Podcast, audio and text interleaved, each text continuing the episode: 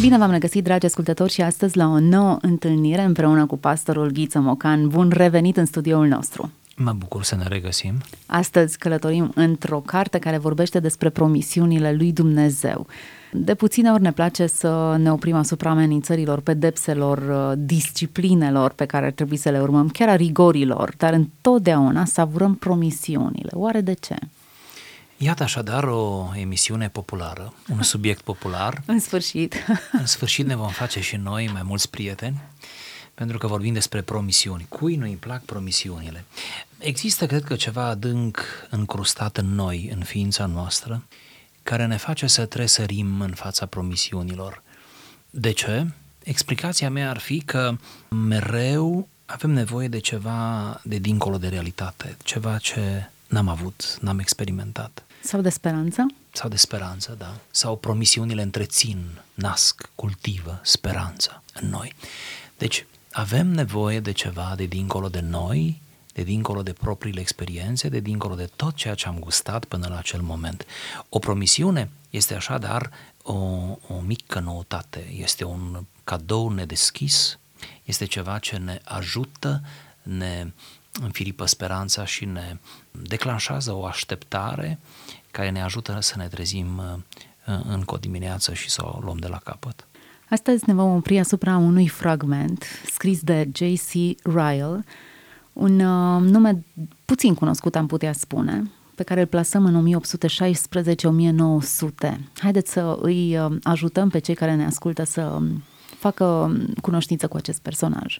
Deci, iată un uh, scriitor de secol XIX, iată un englez pur sânge, un fiu de bancher, care, în mod normal, omenește vorbind, trebuia să urmeze probabil îndeletnicirea tatălui său și să devină un uh, om important în economia de atunci a Angliei, dar care devine de-a lungul anilor, la vremea cuvenită, episcop de Liverpool – intră așadar la școala de teologie, studiază, face o pasiune din slujire, devine pastor anglican, intră în biserica anglicană, biserica Angliei și nu numai că devine slujitor, ci um, se dovedește a fi un predicator extrem de îndrăgit și un scriitor extrem de accesibil și de plăcut. Într-una dintre cărțile lui, carte în care analizează sfințenia, iar și subiectul mi se pare demn de remarcat, să scrie o carte despre sfințenie, să aprofundeze această temă, dovedește în bună măsură caracterul celui care o scrie și atenția la detalii. Într-o carte așadar pe care o publică pentru prima dată în anul 1883, deci în ultima parte a secolului XIX, la un moment dat, autorul nostru vorbește despre promisiunile lui Dumnezeu. Voi da citire acestui fragment, înainte de aceasta aș mai vrea să fac o precizare. Dumnezeu poartă o parte a relației lui cu noi prin promisiuni.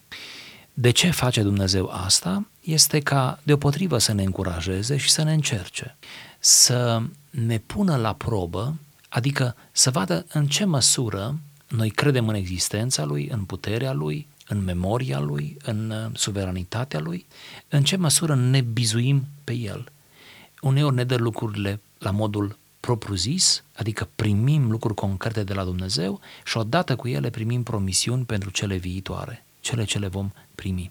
Biblia este o culegere de promisiuni. Avem atâtea promisiuni în Biblie cât nu suntem noi în stare, aș zice, să credem, să asumăm. Asta, că nu suntem în stare să credem, e un lucru foarte ușor. da, da. Prea adesea vedem uh, scurt, vedem numai în jurul nostru, privim realitatea într-un mod aproape patetic și nu reușim să ne ridicăm privirile spre Dumnezeul care promite. Dumnezeu poartă cu noi o relație bazată pe promisiuni. Și acum să ascultăm fragmentul ce l-am promis. Dumnezeu și-a arătat perfecta cunoaștere a naturii umane, răspândind în toată cartea adică în toată Biblia, o abundență perfectă de promisiuni potrivite fiecarei experiențe și fiecarei condiții de viață. Promisiunile sunt ca nisipul mării. Subiectul este aproape inepuizabil. Nu există etapă în viața omului din copilărie până la bătrânețe sau poziție pe care omul să o ocupe pentru care Biblia să nu fie oferit încurajare oricăruia care dorește să facă ceea ce este corect înaintea lui Dumnezeu.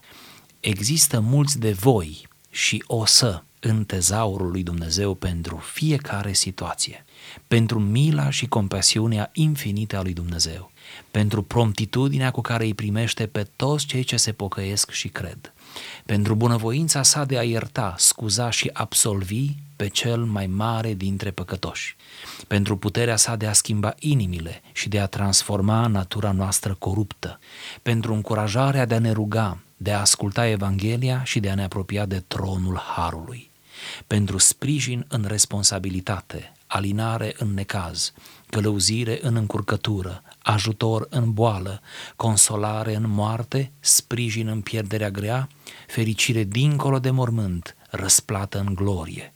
Pentru toate aceste lucruri există un stoc abundent de promisiuni în cuvânt. Nimeni nu-și poate forma o opinie legată de abundența acestuia decât dacă cercetează cu atenție scripturile, păstrând mereu subiectul în fața lui. Dacă cineva se îndoiește, pot să spun, vino și vezi. Foarte frumos. Am putea integra acest paragraf într-o, într-o operă mai largă? Am putea să o integrăm într-o preocupare a gândirii autorului, a episcopului, a predicatorului, pentru încurajarea oamenilor și în cazul acesta, cum spuneam, acest pasaj este desprins dintr-o carte care se referă la sfințenie, la natura sfințeniei, la componente, la dificultățile implicate în procesul de sfințire. Am putea să vedem acest pasaj și gândirea acestui om într-un fel ca un fel de eco al puritanismului englez, un accent pus pe sfințenie față în față cu promisiunile lui Dumnezeu. Adică Dumnezeu onorează, își onorează promisiunile față de cei care își păstrează moralitatea, care cultivă credința, speranța, nădejdea, exercițiile spirituale. Frumos. Aceste promisiuni le suprapune pe fiecare etapă a vieții, pe fiecare circumstanță, în orice detaliu, în orice, ca nisipul mării. Ar fi de așteptat ca un astfel de om să fie un optimist incurabil, biografia sa spune că a fost căsătorit de trei ori, iar primele două soții ale sale au murit tinere și a rămas da. cu copii în urma fiecăreia. Ei, nu ne mai putem adresa unui, sau cel puțin aceste cuvinte nu vin din partea unui om care nu a gustat necazul și care s-a plimbat doar pe culmile acestei lumi. Ci din potrivă. El și-a găsit liniște și consolare în uh, aceste promisiuni, eu aș zice tocmai din cauza necazurilor. Mă gândesc că cine nu gustă din amarul vieții uneori, pentru că viața nu înseamnă toată viața un amar, nu? un pelin. Cea are și miere și... Mă gândesc că cine nu gustă din amarul vieții nu va putea nici să guste din uh, savoarea promisiunilor lui Dumnezeu. Biografia acestui om, bine spuneați, a trecut prin, iată, trei mariaje diferite. A avut puterea să se ridice de fiecare dată și să fie nu, nu pe linia de plutire, să fie un model, să fie un promotor, un avangardist din punct de vedere spiritual să se încoloneze oameni după el, cum ai zice, să-l urmeze, să-l privească și să-i urmeze exemplul. Și totuși nu și-a pierdut speranța în promisiunile lui Dumnezeu. Adică niciun necaz prin care a trecut nu i l-a deformat pe Dumnezeu din minte, din inimă, ci parcă i l-a arătat pe Dumnezeu mai real, mai viu, mai autentic, mai adevărat. Pentru că aceste promisiuni, cum am văzut în enumerare, se duc până dincolo de mormânt. Dacă iei în calcul numai viața, atunci promisiunile lui Dumnezeu par într-adevăr prea multe, par aproape ideale, idealiste. Ți se pare că viața e prea scurtă, și așa este de fapt, ca să se împlinească cu tine toate promisiunile scrise în Biblie și oferite nouă de Dumnezeu. Uh, ți se pare că nu ai suficiente cadre de viață, ipostaze de viață, astfel încât să-L vezi pe Dumnezeu în felul ăsta plenar, în acțiune. Și atunci trebuie să luăm în calcul vis-a-vis de promisiunile lui Dumnezeu, nu numai viața aceasta, ci și viața ce urmează după aceasta, viața ce va să vie. Haideți să parcurgem această listă a promisiunilor care sunt ca nisipul mării, subiect inepuizabil. Acum le privim prin această lentilă a unui om care a experimentat traume greu de suportat. În primul rând spune el pentru mila și compasiunea infinită a lui Dumnezeu. Milă și compasiune. De obicei și noi avem compasiune pentru semeni și e normal, de la Domnul învățăm să avem compasiune, Dar compasiunea noastră pentru cei de lângă noi poate uneori să-i umilească, poate să-i strivească, poate să fie prea, prea multă sau prea puțină, poate să fie potrivită sau nepotrivită. Într-un fel, compasiunea noastră, oricât ar fi de sinceră, poate să fie viciată de propriile, propriile limitări și de lipsa de înțelepciune. Poate să fie, ca să spunem frumos, stângace. Compasiunea lui Dumnezeu este întotdeauna perfectă precum Dumnezeu e perfect. Este în doze potrivite pentru precum Dumnezeu are simțul măsurii. Deci, în primul rând, să te uiți la mila și compasiunea lui Dumnezeu. Apoi, pentru promptitudinea cu care îi primește pe toți cei ce se pocăiesc și cred. Promptitudinea. Este acel îndată pe care îl găsim în Evanghelie. Știți că Isus i-a întins îndată mâna lui Petru și l-a scos din valuri. Este acest îndată, această promptitudine a lui Dumnezeu. Ce frumos subliniată. Prea rar parcă vorbim de promptitudinea lui Dumnezeu. De obicei vorbim de timpul de așteptare. Da. Aici să vezi promptitudinea lui Dumnezeu în raport cu iertarea celor care se pocăiesc și cred. Adică Dumnezeu este întotdeauna prompt când e vorba de subiectul cel mare, anume mântuirea sufletului. Și Dumnezeu ne lasă adesea să așteptăm când e vorba de alte subiecte. Asta e adevărat. Dar când e vorba de mântuire, nu există om care să să trăiască o pocăință reală și Dumnezeu să amâne iertarea lui. Iertarea Dumnezeu nu amână niciodată. Amână izbăvirea din alte situații, sunt de acord, dar iertarea niciodată. E prompt. Prin aceasta Dumnezeu dovedește indirect că problema cea mai mare a omului este problema sufletului, de îndată ce omul vrea să o rezolve, Dumnezeu este acolo în mod invariabil. Dacă ne gândim la reproșul principal pe care îl aduc ateii lui Dumnezeu, este că există atât de multă suferință în lume. Când și Dumnezeu el... nu este prompt. Exact, când el, în suveranitatea lui, ar putea stopa orice rău din lume. Da. Prin această acuză clasică ce se aduce lui Dumnezeu din partea ateilor, de fapt, ateii recunosc indirect că se află într-o postură greșită. Ei îi revendică lui Dumnezeu, îl acuză pe Dumnezeu din cauza suferinței, fără însă a vrea, a reuși să-și vadă păcătoșenia. Nu? Oamenii credincioși își văd păcătoșenia înaintea lui Dumnezeu și în felul acesta capătă iertare, absolvire din partea lui Dumnezeu, călăuzire, însoțire, ateul îl vede pe Dumnezeu ca și un subiect teoretic, nu? Legat de suferința lumii, suferința săracilor, inaniție, nu știu, calamități și așa mai departe. Niciodată nu e vorba despre el, ați observat? Niciodată. Niciodată nu e vorba despre propria lui păcătoșenie. Sunt două abordări radical diferite a lui Dumnezeu și a realității Păcătoșenia nu apare, sau cel puțin nu putem vorbi de ea, decât dacă ne comparăm cu un anumit sistem o normă, un standard. Sigur. Ori dacă acest standard nu există, nu mai putem vorbi despre păcat sau încălcarea unei legi. Sigur. Iar subiectul acesta cu suferința, din păcate, diavolul speculează foarte mult în mintea multora ca să-i țină departe de subiectul real nu? al vieților. Interesant cum aceste promisiuni, pentru că ne-am propus să vorbim despre promisiuni sau despre acestea era vorba, ele nu fac decât să-L descrie pe Dumnezeu. Vorbim de milă și compasiune infinită, de promptitudinea cu care îi primește pe toți cei care se pocăiesc și cred. Despre bunăvoința sa, dacă e vorba să mergem la următorul paragraf, de a ierta, scuza și absolvi pe cel mai mare dintre păcătoși. Promisiunile îl descriu, sunt atribute. Nu ne-am gândit niciodată că atunci când facem o promisiune cuiva, lucrul acela spune ceva despre cine suntem noi. Sunt parte din noi. Exact. Ne definesc. Promisiunile lui Dumnezeu definesc caracterul lui Dumnezeu. Corect. Mai departe spune, pentru puterea sa de a schimba inimile și de a transforma natura noastră coruptă.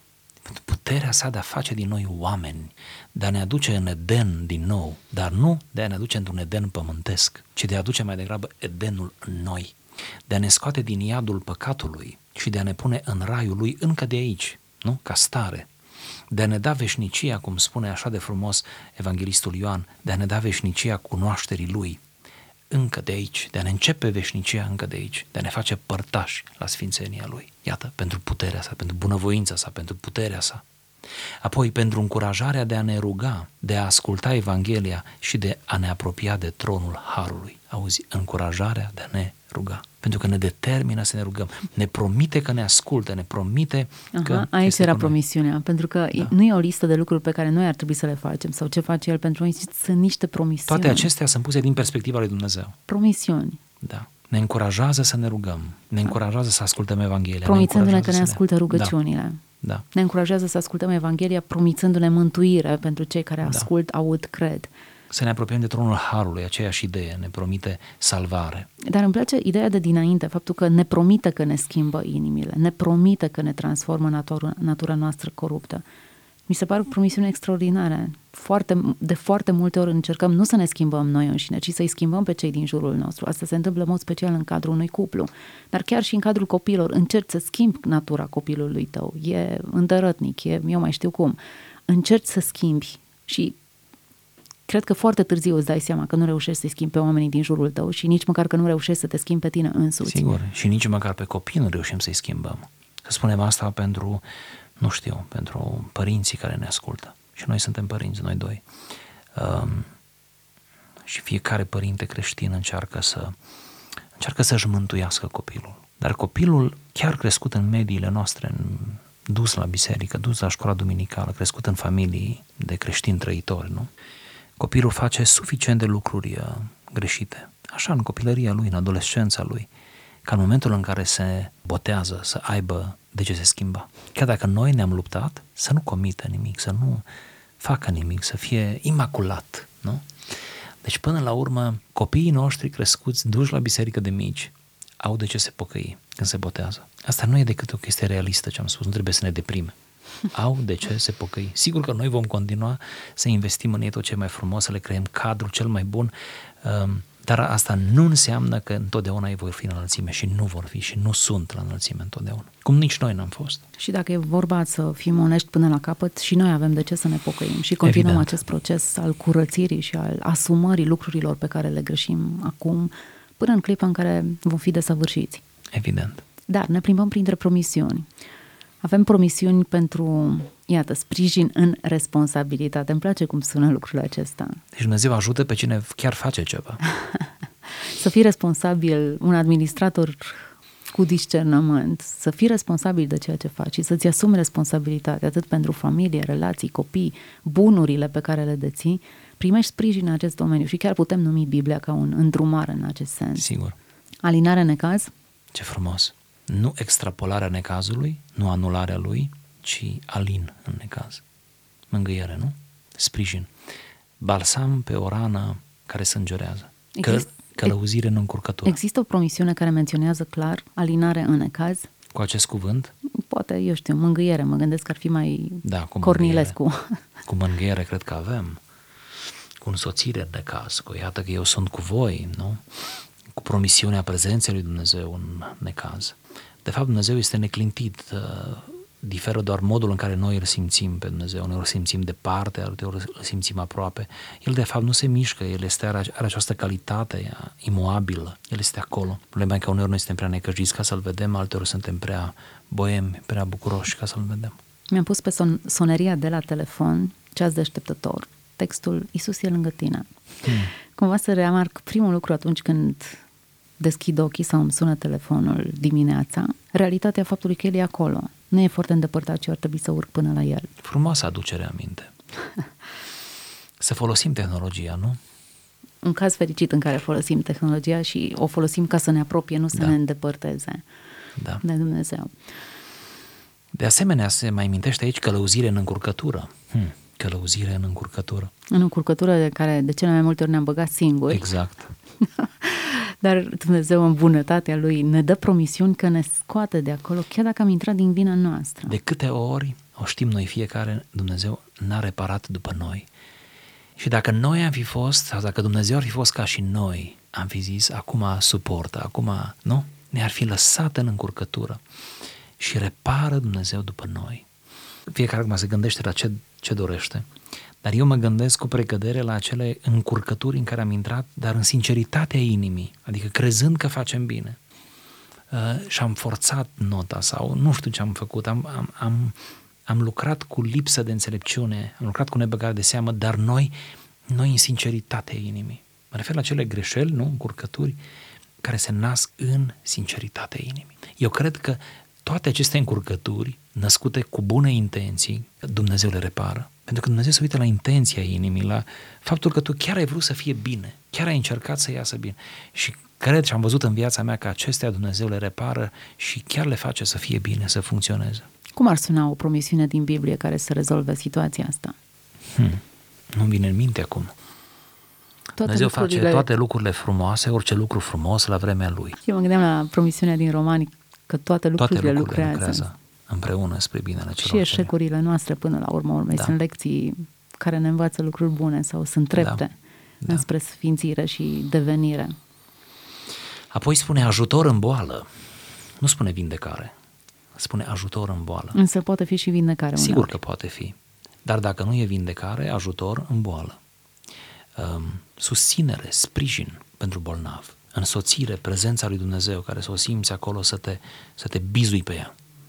Consolare în moarte. Acum aici nu știu cum priviți fiecare lucrurile, dar aici, după cum curge fraza, consolare în moarte, uh, se referă la muribunzi, la momentul conștient, când încă ești conștient și ești înainte de plecare, pentru că după aceea spune sprijin în pierderea grea. Și aici cred că este o aluzie când cineva drag îți moare, la sprijin în pierderea grea. Dar consolare în moarte este seninătatea cu care copilul lui Dumnezeu părăsește lumea aceasta, închide ochii aici ca să-i deschidă dincolo, ceea ce nu-i puțin lucru. Așa e. Nu-i puțin lucru. Noi vorbim despre moarte la modul viitor, ne imaginăm încă departe, nu știm când va fi să vină, dar nu-i puțin lucru să ai consolare în moarte, să, să nu ai remușcări din acelea sfâșietoare, nu? Să știi că se putea mai bine, dar măcar să nu-ți reproșezi sfâșieri prea mari, nu? Hm. Să știi că te-ai străduit măcar. Sprijin în pierderea grea, când pierzi pe cineva drag, care ți-a fost alături. Fericire dincolo de mormânt, promisiune pentru fericire dincolo de mormânt, răsplată în glorie. Sunt lucruri pe care doar Dumnezeu le poate da. Da, vă rog să observați că, așa cum spuneam la început, promisiunea lui Dumnezeu transcend viața aceasta. Deci, iată, ele te petrec dincolo. Mă gândeam foarte scurt așa la, la altele religii, la obiceiul faraonilor încercând să vadă moartea dincolo, la obiceiurile indienilor care își târau soțiile după ei dincolo de moarte, la faptul că era absența unei promisiuni sau unei speranțe. Până la urmă, încercau să-și decoreze moartea cu niște elemente care să le asigure trecerea asta sau cel puțin să-i facă să parcurgă mai ușor anxietatea aceasta a morții. Gesturi de altfel disperate, nu? Gesturi care dovedesc absența unei, unei doctrine corecte asupra morții. Absența lui Dumnezeu până da. la urmă urmei. Dumnezeu e Domnul vieții. Să nu devenim prea patetici, să spunem totuși că atunci când cineva se stinge, să ne imaginăm că se stinge de bătrânețe, deci după o viață lungă, în mijlocul familiei, în patul lui, nu în paturi străine de spital și de ospicii, avându-i pe ceilalți în jur. Este încă, nu știu, conștient, să ne imaginăm foarte slăbit, dar conștient. Să ne imaginăm această scenă, el nu ia în moarte pe nimeni din familie cu el. Moartea chiar e un drum singuratic. Toată viața ne însoțim unii cu alții și ne avem nevoie, nu? Emoțional și pe cine, de cineva aproape. Iar moartea este chiar despre tine vorba în moarte și pornește muribundul nostru pe ultimul drum pe care mergi invariabil singur, nu, nu, nu mai vine nimeni cu tine. Totuși, dacă am putea spune, am putea folosi această metaforă, că ia totuși cu el pe cineva, sau sunt niște prieteni pe care îi poate lua cu el, acestea sunt promisiunile lui Dumnezeu. Poate un moribund știe cel mai bine să aprecieze promisiunile lui Dumnezeu. Poate mai bine decât unul care în plină viață, sănătate, aleargă, se mișcă. Pentru că el nu mai are nimic decât promisiunea lui Dumnezeu. În momentul acela, credința în înviere este totul. Credința că există ceva dincolo este totul. În momentul acela joci pe o singură carte. Totul este iluzoriu în afară de credință. Nu? Ce interesant se întoarce viața. Acum, dacă mă gândesc la David, în celebrul psalm 23, vorbea de acea vale a umbrei morții, prin care nu mergi singur. Dar, într-adevăr, e, e o întâlnire unul la unul. Nu ți nici nevasta, nici copii, nici prieteni, nici telefonul mobil. Da. Ești singur, te confrunți cu moartea. În acel moment ți se promite asistență din partea lui Dumnezeu. Sigur. Cred că moribunzilor Dumnezeu le dă puteri uh, suplimentare.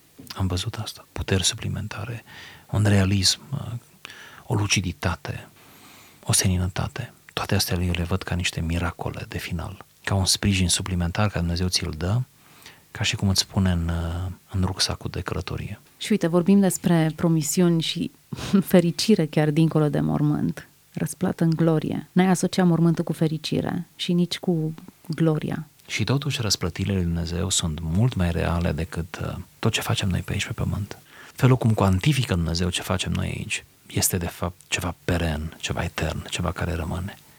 Pentru toate aceste lucruri, spune autorul, există un stoc abundent de promisiuni în cuvânt. Îmi place ideea, stoc abundent. Hm. Adică există provizii, să nu avem nicio îndoială. Nu e criză de promisiuni. Nu se epuizează, nu am putea coti, mai mi-am epuizat doza de promisiuni pentru mine.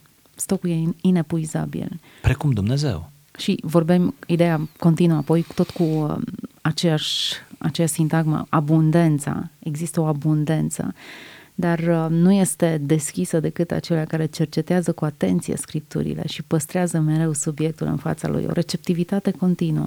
Promisiunile sunt acolo. Ce orbi am putea fi să trăim atât de săraci și să nu remarcăm abundența lor. Să avem Biblia și să nu avem uh, o relație vie cu ea, nu? Să avem scripturile și să nu știm să luăm de acolo pentru suflet. Să avem farmacia, să avem medicamentul, nu? Și noi să ne zbatem în Mi-a plăcut ideea să, să deții o farmacie întreagă, un depozit de medicamente. Exact. Și să stai... Trebuie doar să iei de pe raft. Exact, exact.